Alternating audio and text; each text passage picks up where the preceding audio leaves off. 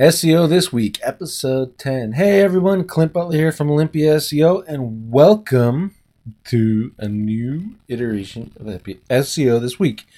We are going to go over some of the highlighted articles from the week. We kind of change our filters instead of based on social shares, we actually pick trending.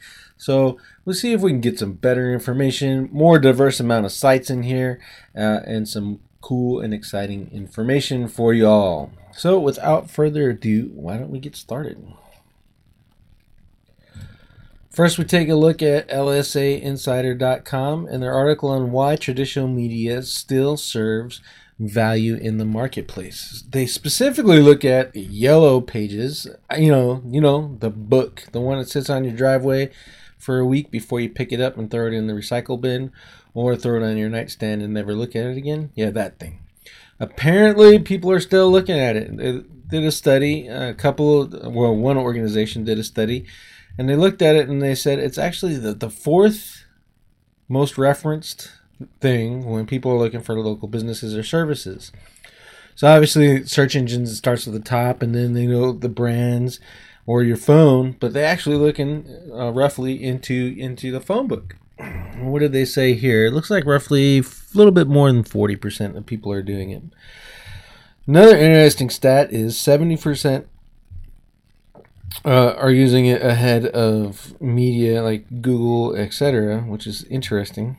And then if you look in here, at some media usage, businesses are still promoting using it as well. Uh, and then the number for that is 77%, which is interesting.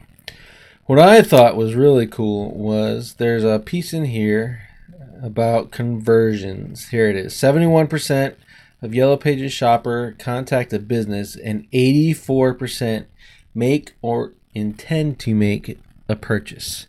That is good traffic right there. So, you know, we didn't we don't have a yellow pages listing for ourselves, so that's certainly something that we're going to take advantage of uh, research and get in place as soon as possible.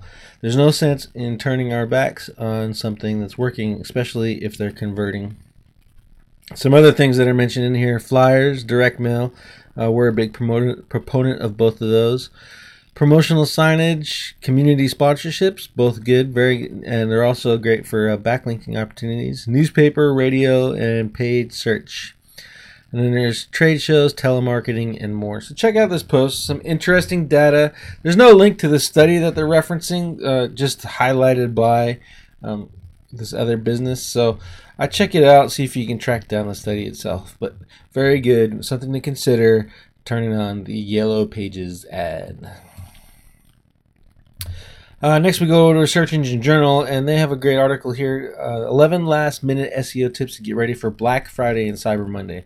As you know, both of these days are prime opportunities for businesses to leverage themselves and get new customers that perhaps were on the fence uh, before because of a price point. And you offer some kind of discount for this one day, maybe even a part of a service versus all of the service, just to get them in the door and to get this, get them to start buying with you and start building a relationship. So it's actually really good. There are people who do nothing but save money all year for these two days, so it's something that you should be ready for. Now, SEO wise, I think it might be a little bit late, especially if you're selling something where there's a lot of competition. You know, we start looking at Christmas in August uh, for SEO, and even then, sometimes we are late. So, you know, June, July is actually a good time to start preparing for Christmas time. But there is an increase in traffic over these two days, and you get a lot of more purchases. And even according to Google, mobile electronic purchases are up. But to be frank, I don't buy anything on the phone unless it's a mobile app. So I, those might be a little bit uh, exaggerated in order to justify making everyone go to AMP. But here's some steps, things you should do. Prioritize mobile friendliness for those people that are just, you know, sitting on the bus or the train or the subway uh, and, and scanning your site. Create some gift ideas and videos. Push holiday content. Uh, research holiday specific keywords. Create dedicated landing pages and build links to your holiday sales and use images to sell products.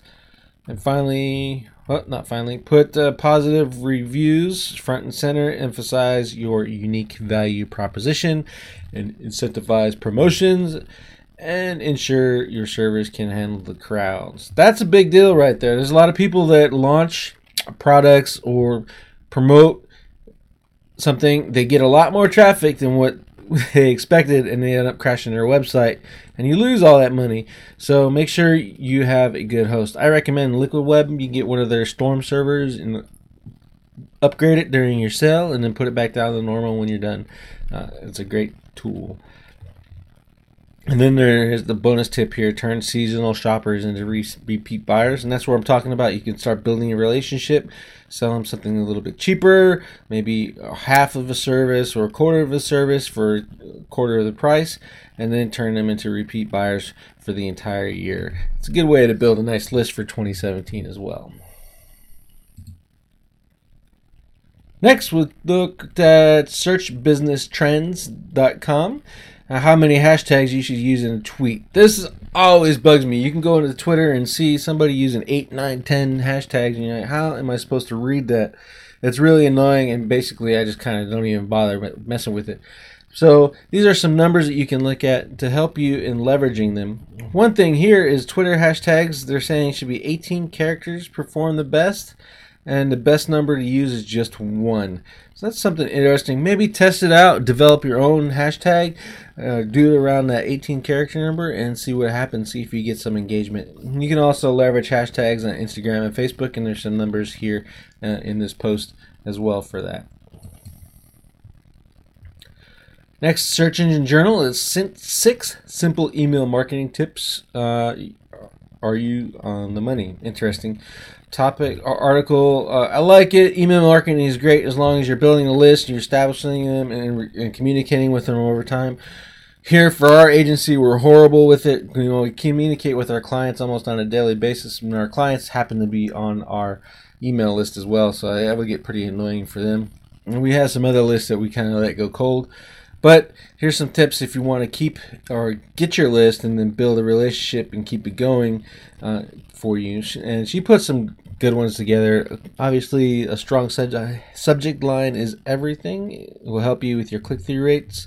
Uh, work on your call to actions. Leverage transactional emails, i.e., ask for the sale.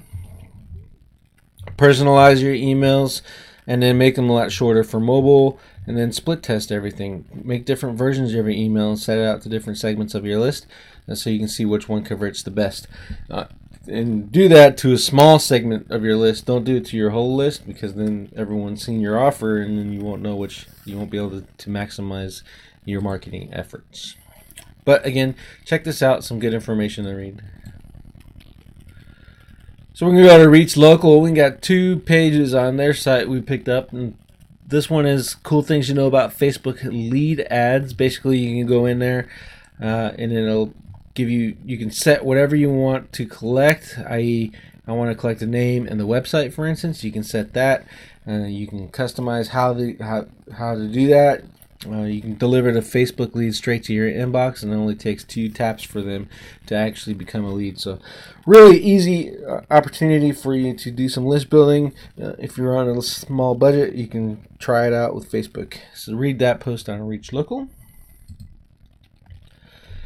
And next is targeting, location targeting uh, in Google pay per click. This is very important if you're doing like if you're a search or a local business that only services a certain area.